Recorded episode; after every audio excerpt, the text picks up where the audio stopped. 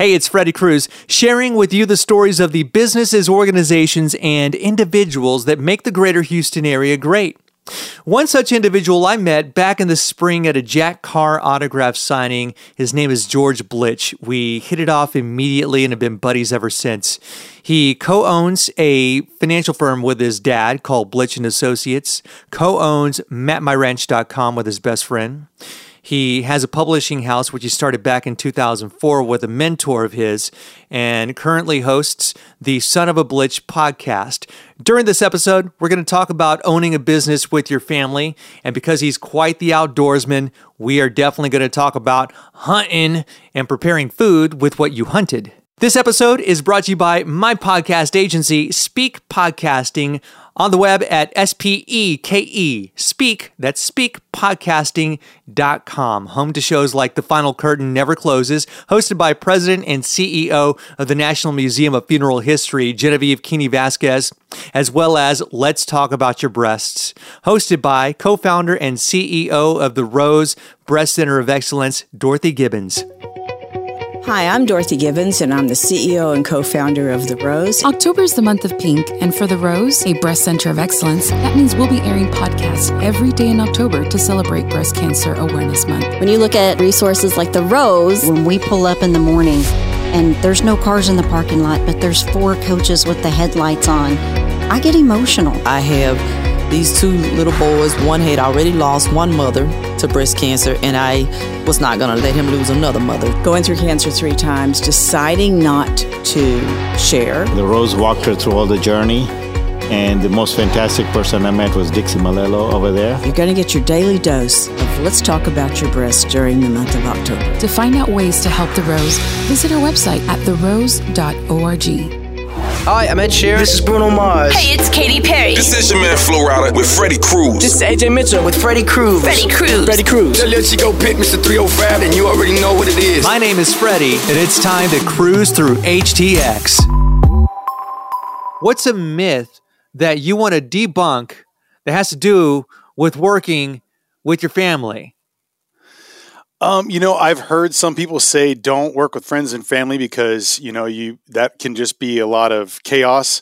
Um, working with my father has been the most rewarding thing because one, I get to see him almost every single day of my life, um, and that's something that I know a lot of friends of mine, you know, have family that's far apart. They may live in different coasts, and uh, it's something that is absolutely rewarding to me. Getting to just kind of be in the day to day.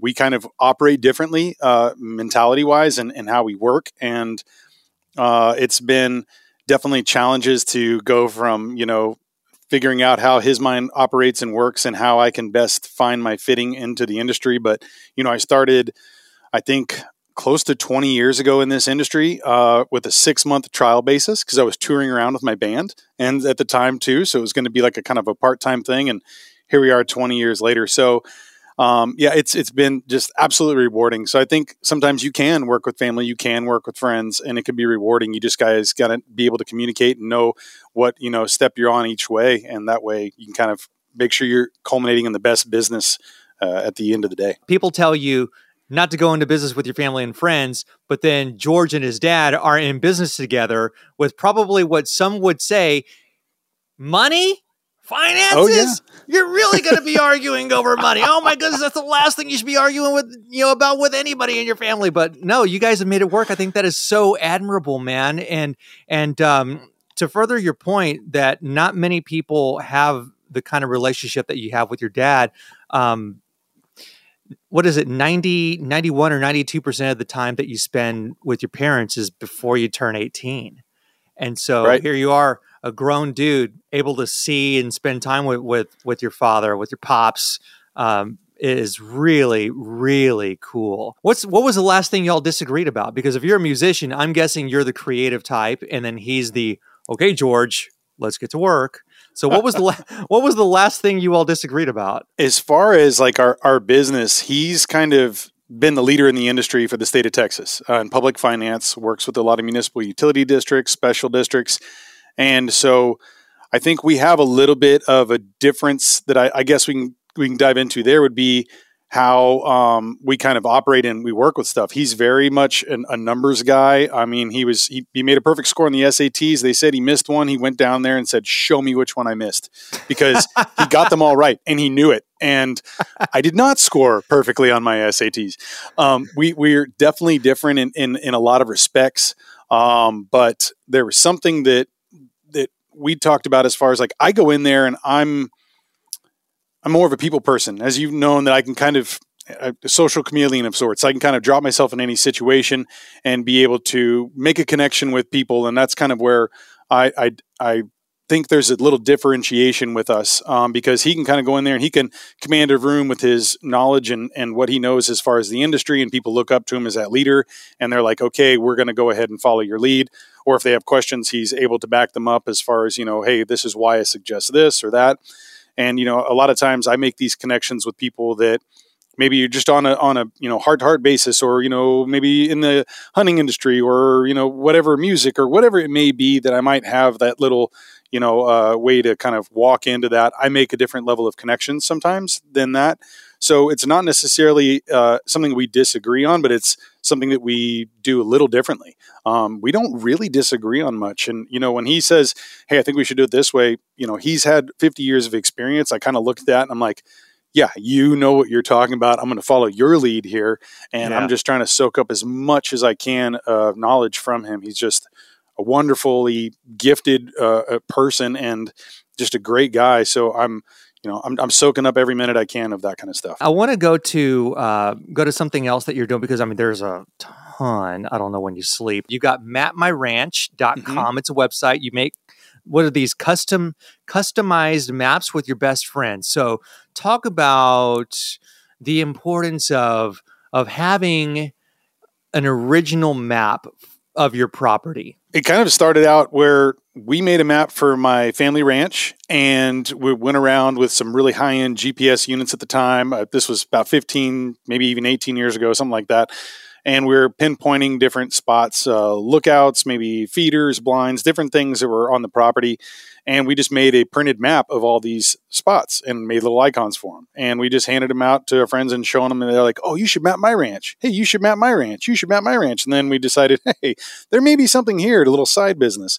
Um, but the thing that I found about it personally, and that I feel like I can connect with people who are wanting to get uh, a similar thing for themselves, is being able to look at something visually of your property, being able to say, okay, you know, we're going to go over here, or maybe we're going to go mow this field on, on, on, this area. Hey, this is where we saw this really cool deer. Hey, this is where we found an arrowhead, or whatever it is. We're going to go fishing on this spot. Here's how you're going to get there. Being able to see it. I mean, looking down at your phone and, and checking out an app like we're partners with onX, wonderful app, um, but it's on your phone. And there's while that has great merits, it's something different about being able to fold out a big map and being like, we are here. And this is being able to see something visually, turn it around if you need to. We always have uh, compass rose um, and then a feet and a yardage uh, ruler, slide ruler to kind of be able to give you a scale of, of where it is. But that's something that I find, you know, for the utility of that is just so important. And being able to be around, you know, your family ranch or your farm, or, you know, we even do lakes and rivers. I mean, anything you would want to have printed, we can print. Uh, the, the name Map My Ranch started because it was a ranch, but we've done everything. We've worked in all 50 states.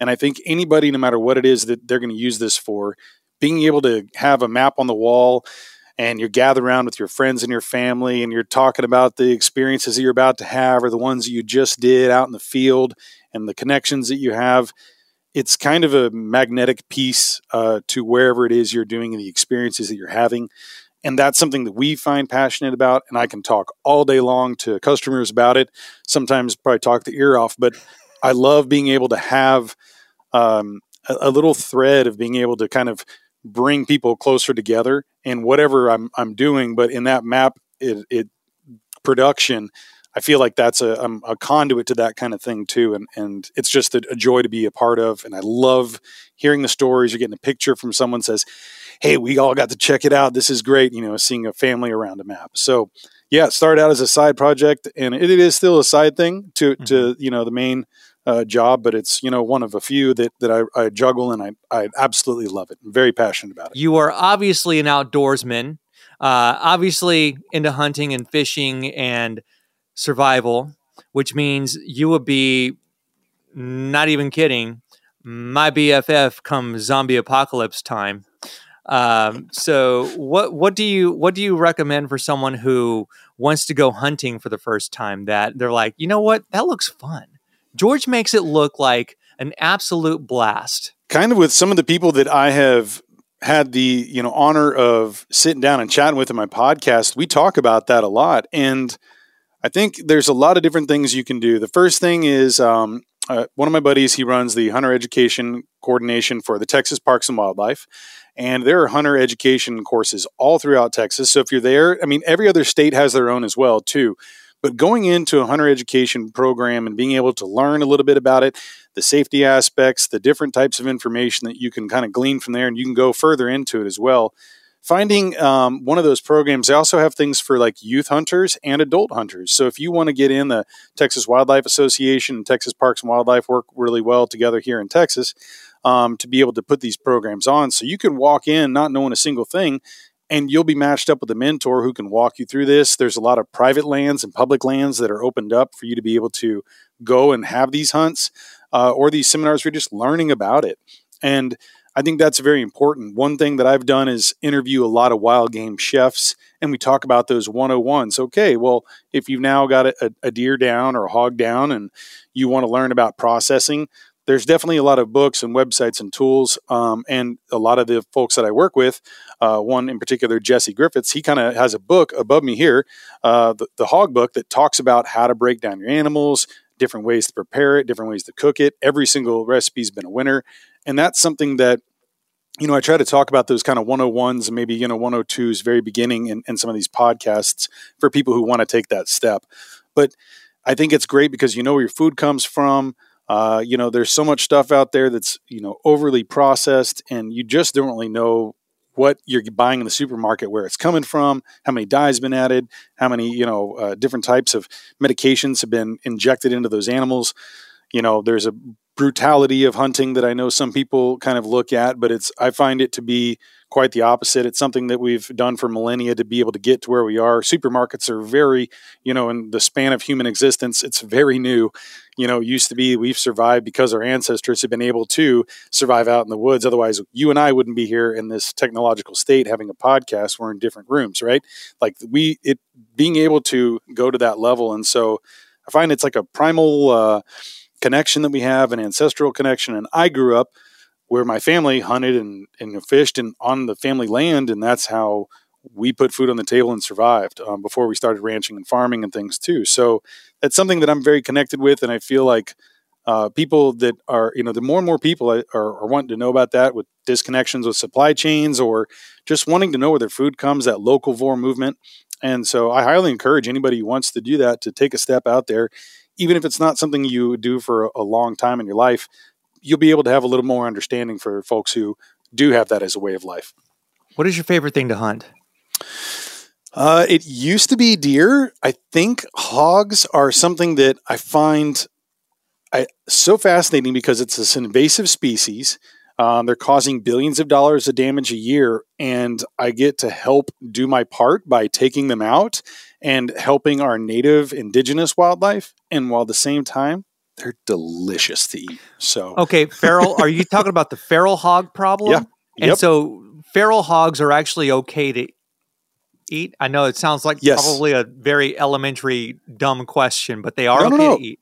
They're absolutely okay to eat. Now, there are some talks about doing some kind of poison control in the future. I think when that kind of, if that ever turns out to play, um, that would be a different situation. I know one place is doing a, a, a, poison that also makes the, the meat blue, so that if you ever killed a wild hog and it was you saw blue meat, you don't eat.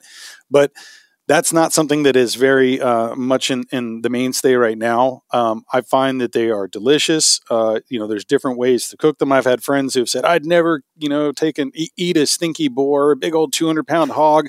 I just bring it to the gut pit and then you know, I've cooked him something and I was like, what do you think of that? He goes, this is delicious. I love it. I was like, that's that 250 pound boar that you said was, you know, uh, un- inedible. So it's about how you prepare it. And it's about Yeah. like how you're cooking things a lot of times, right? I mean, people take big pigs from the store all the time. You're eating a section of it. You know, hogs, uh, you know, you know, cow, whatever. You, you, if you're doing something, you cook it wrong, it tastes bad. No one's going to like it. But if you do it the right way and you follow some good guides of instructions and chefs who know what they're doing and do it for a living, then I think you'll be all right. What is your favorite way to prepare a feral hog?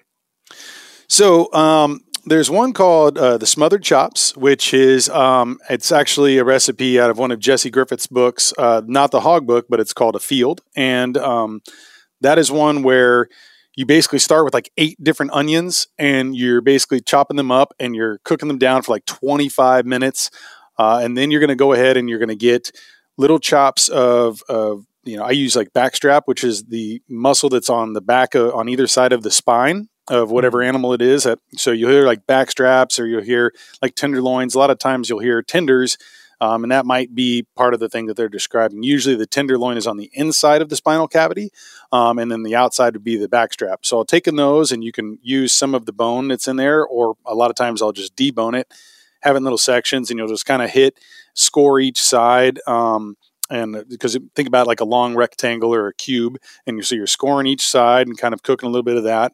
Then you're going to go ahead and put everything in one big Dutch oven. Um, I use La Crusette a lot or Le Crusette and then um, you're going to pour in some different broth. Um, a lot of times I'll you know have bone broth that I've made, and I'm going to take that and put it in there. Or even chicken broth you can buy at the store, and then you're going to basically let that stuff simmer for three and a half hours or so. Uh, it's going to be basically fall off the you know bone, or if it's boneless, it's basically you can hit a fork to it and you can just kind of peel away some pieces. Uh, but the big step before that, that a lot of people don't do, that I highly suggest, is brining it. And so we do a, a, a salt and a little bit of sugar brine. Um, his, I think that recipe calls for some cloves, um, as well as some bay leaves. Um, no, I'm sorry, anise, star anise is what you put in, not the cloves. You can throw some cloves in too if you want. But um, you're going to go ahead and brine that meat for about 18 to 24 hours and uh, that really kind of helps that preparation. Uh, then you're going to go ahead and, and discard that, you know, the brine and just take that meat out before you, before and then you score it. But that is one of my favorite meals. Um, you make it with polenta, mashed potatoes, different types of greens. I think uh, Jesse says he doesn't do anything unless he has some collard greens on the side. But that is a really great meal, and I find it's a uh, a gateway. Whenever people say they don't really like hog meat, when I make that one for them, they're like, "Okay, I've changed my mind." And I've had many friends who've said, "I'm going to go start hunting hogs now," or when I see one come across the land, I'm going to shoot it. And on our land, if you see one, you shoot it. We'll get someone who wants the meat because it's you want to take them off of the property. Um, you want to be able to like have your native wildlife, uh, you know, eat that food that maybe the hogs are competing with. So it, it feels like I think there's a there's a saying that Jesse had: "Eat a hog, save the world." So I'm just doing my part, you know. You're making the world a better place. It's it's a net positive. Your existence is, is. a net positive. Yes, yes, I'm always trying to be positive any way I can. You know that. You're a positive man too. We're doing our best we can, right? There you go. Let's shift the conversation to something I heard you talk about in one of your podcast episodes, and that is Harvey Arden, who is Mhm. very close to your heart. He is since deceased, but he had a profound impact on you starting your podcast. Yeah. So um, Harvey Arden, he was a National Geographic author for uh, close to 25 years. Uh, he had many best-selling books. He had some amazing experiences. Um, he was literally on assignment when Anwar Sadat was assassinated. He was l- literally right next to him. Um, he was there in the earthquake of 81 in Peru that was very devastating. He had all these National Geographic stories that he wrote that he was very well known for, but equally as well known for is he used to travel around and interview indigenous elders from all around the world Native American elders, Aboriginals from Australia, wherever it would be, Peruvian medicine men and women. And he'd put together their life stories and works. And there was a company called Dreamkeepers that we were a part of. Uh, I was one of the owners, and I came in. I was like the multimedia specialist. So Harvey and I would go travel. We'd sit down at the foot of an elder. Uh, we worked a lot with the founders of the American Indian movement.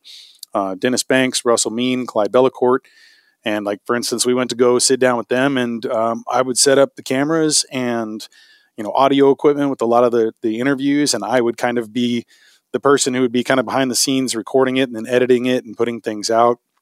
And eventually, Harvey was ready to pass that torch, and he's like, "Okay, now you sit down with uh, Ed, Edna Gordon, the Seneca grandmother uh, from the Hawk clan up in um, the uh, in in the reservation there in New York." And so I'd sit down and talk with her and record and ask her about her life. And then it kind of became something of a passion for me and kind of ignited that idea. It's like, okay, let's put out these books. So Harvey Arden put out a, a book with Leonard Peltier, a Native American political prisoner. He's been in prison for 48, hour, uh, 48 years for uh, the alleged murder of two FBI agents. Uh, millions of people believe he's innocent. Uh, and he's been there's been calls for his release from you know people all around the world, and even the original prosecutor said they believe that he didn't uh, he he didn't commit these crimes. Uh, he was three other guys got tried on self defense. They were allowed to get off on self defense, and then Peltier was tried at a different time, and he was not allowed to use the self defense plea. Um, so he's still in prison, and Harvey Arden put out a book called Prison Writings with Leonard Peltier, and um, that was in '99, and then he and I met up. Uh, I had an event that I, I put together at Boston, uh, Northeastern University, where I went to school.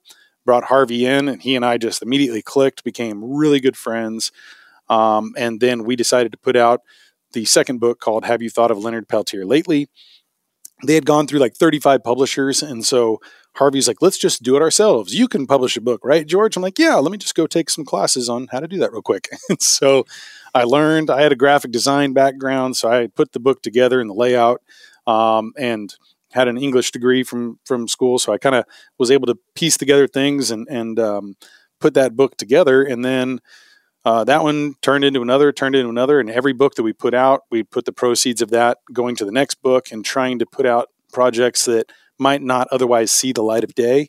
Um, that was a little more of a controversial one, and um, obviously, because you know, if people don't look into the facts of the case, they might just see black and white. Oh, this guy, you know, is is a murderer. Well, no. If you really study the case, and you know, I'm you know 20 years into studying it, I can tell you without a doubt, there's an innocent man in prison, and there's a lot that goes behind that. So that's that's a whole nother conversation. But one project became another, and then we worked with uh, Chief Orville Looking Horse, 19th generation keeper of the White Buffalo Calf Pipe uh, Lakota man there, wonderful gentleman, and then Edna Gordon. And then we put together some readings that Harvey would do with his elders, fit to music.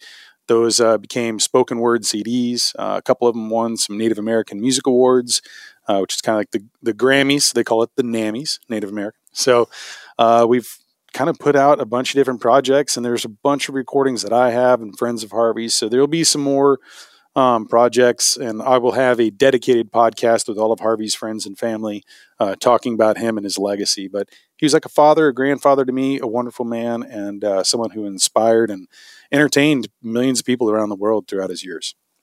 What I think is so cool is that you met him at a at a young age, and when you look mm-hmm. at the mm-hmm. picture of the two ne- uh, the two of you next to each other, I mean, he really does look like he could be your grandfather.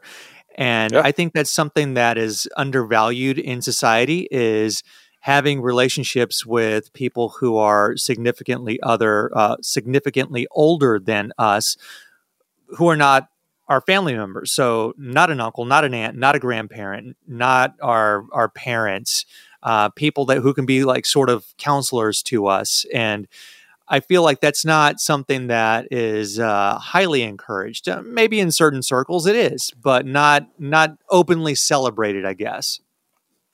Yeah, it. I, I I think you, you hit the nail on the head there. And that's something that Harvey always talked about. He's like, while we have this technology, while we have the ability to, you know, and, and kind of, you know, this idea of like Zoom, we're sitting in different spots, but we're, you know, in this Riverside, but like the idea of like when COVID happened and people started to still want to connect, and then they had different things like Zoom or different you know uh, platforms where they're able to you know FaceTime each other. I mean the the the ability now to reach out and connect. I don't have to go travel across the country and set up equipment for four hours to have an interview with someone. And Harvey was always saying, while we have this technological advancement, go over and just set up your camera and interview your neighbor, talk about them and their life stories. There are heroes that walk amongst our neighborhoods. There are people who make huge changes in everyone's lives that are monumental, inspiring people that are just right down the road from us. And he encourages young people to go and, and talk with those elders. The elders of our societies, in our society, it's a little different. But if you think about like an indigenous, you know, pathways, the elders are the ones that have lived there the longest. They're the ones whose wisdom the young children sit at their feet and listen to because they're the ones that hold the key knowledge of their people. They're the ones who have heard the stories the longest that are passing them down, and they're the gatekeepers to that ancestral knowledge and wisdom. Well, guess what? We have that in our culture too. Our elders are the ones that we need to listen to and pay attention to. And I think a lot of people dismiss, oh, he's old, he's slow, he's this or she's that. Their minds aren't fully there. Wrong. They're the ones that are really capturing all that. They've lived the longest. And if you think of what has gone on in our lifetime and advancements, you put someone who's 90 and what all they've gone through in their lifetime, it's astounding. And those are the people who have some stories to tell. And I encourage everyone to go grab your camera, go videotape them, and capture their stories while they're here, while they're still here. Because when they're gone, the stories are gone. There's always going to be, it's like telephone. That next person through is only going to have a semblance of that story, a little bit of it, you know, or maybe some of the highlights, but they're not going to know everything. So Harvey encouraged me and to to do that, and that's kind of what kind of brought me into the podcast realm is I want to interview inter- interesting people doing interesting things um, and kind of share their life stories and just be a conduit to this greater knowledge that can be shared. And that's something that he instilled with me. And I, I feel like I walk through that every day in my life. I love that he instilled that in you, and I completely agree with with him and with you. I mean, every everyone is interesting about something. I told this to somebody who I had interviewed for my podcast a couple of weeks ago, and I wholeheartedly believe it. When someone says, "Oh, you don't want to talk to me," I'm like, "Yeah, I do. I do. I do because you've got something to say. You've got a story that is yearning to to come out. And part of me, George, thinks that it's um, that they just don't want to be on a mic or uh, in front of a computer screen staring at me from the other side of Riverside.fm. That maybe they they're just mic and camera shy. Yeah, that's I think that's a large part of it because I think uh, the two of us, and you think about how many podcasters are out there, five hundred to seven hundred thousand active podcasters consistently putting out content, um, we're in the minority.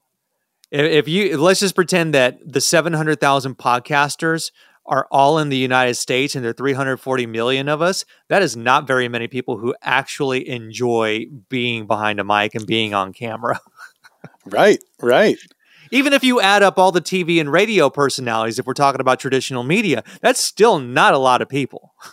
Yeah, yeah. No, you're absolutely right. I mean, you you gave the stats too about uh, podcasters and like how many actually get to double digits, or you know, there's it, it's kind of astounding to think about how many people will start and like really the people who continue to do that.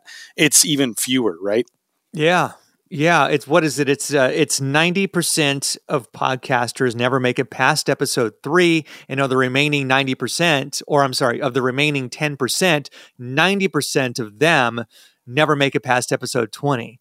So you get into you get into episode twenty one, and you are in the elite 1% of all podcast creators. That doesn't mean necessarily that you have an amazing show, but you're at least doing the work and you're you're what is it uh, teddy roosevelt's man in the arena or woman in the arena. You know you're, you are not going to be you're daring mighty things because you're trying something different. And uh, what what's something else that he wrote? It's like you, you'll never go down as one of those um, cold and timid souls that neither know victory nor defeat. And that kind of life scares the shit out of me. Yeah well i mean you've done so much in your life and you know you're continuing to reach out and meet new people and kind of you know be a conduit and and, the, and be a part of their conversation and sharing that and you're leaving your mark by also letting other people leave theirs as well and uh, it's something I admire. I mean, you, you know, I'm sure Thanks. you've talked about on your show all the different things that you've done, and because you've been a mainstay in Houston um, for such a long time, and you know, I was just. Are you I'm accusing me of this, being old? Are you accusing me No. of being? A- Sir, I'm sorry. I...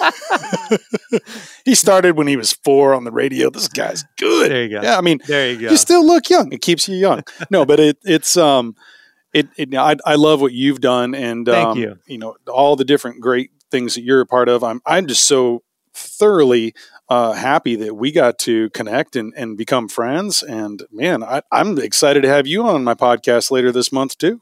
Yeah, absolutely. And the podcast, y'all, is Son of a Blitch. And so you can check them out at sonofablitch.com. And then if you want to get one of those customized uh, maps of your your lake, your whatever, your your ranch, if you live on a ranch and you're listening to the show, you're like, I, I want one of those. Go to mapmyranch.com.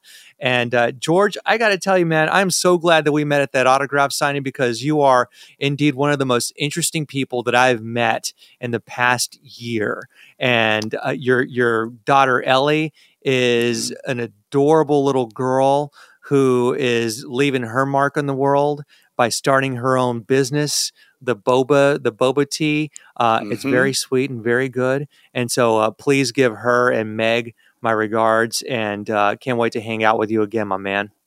Oh, I, I, she was asked when I told her that I was going to be on your podcast today. She's like, Freddie, the fact that you came out when she was setting up her table, uh, it meant the world to her. You mean a lot to our family. And I know we're just beginning our friendship, and I can't wait to see how it blossoms in the years to come. Can't wait to see your podcast and as it continues to grow and reaches more and more people. Uh, it's an honor to be here with you, sir. It's an honor to be your friend, and I cannot wait to see all the wonderful things to come for you and uh, you know our, our time together as well. The honor's on my man. Take care, man. We'll talk soon.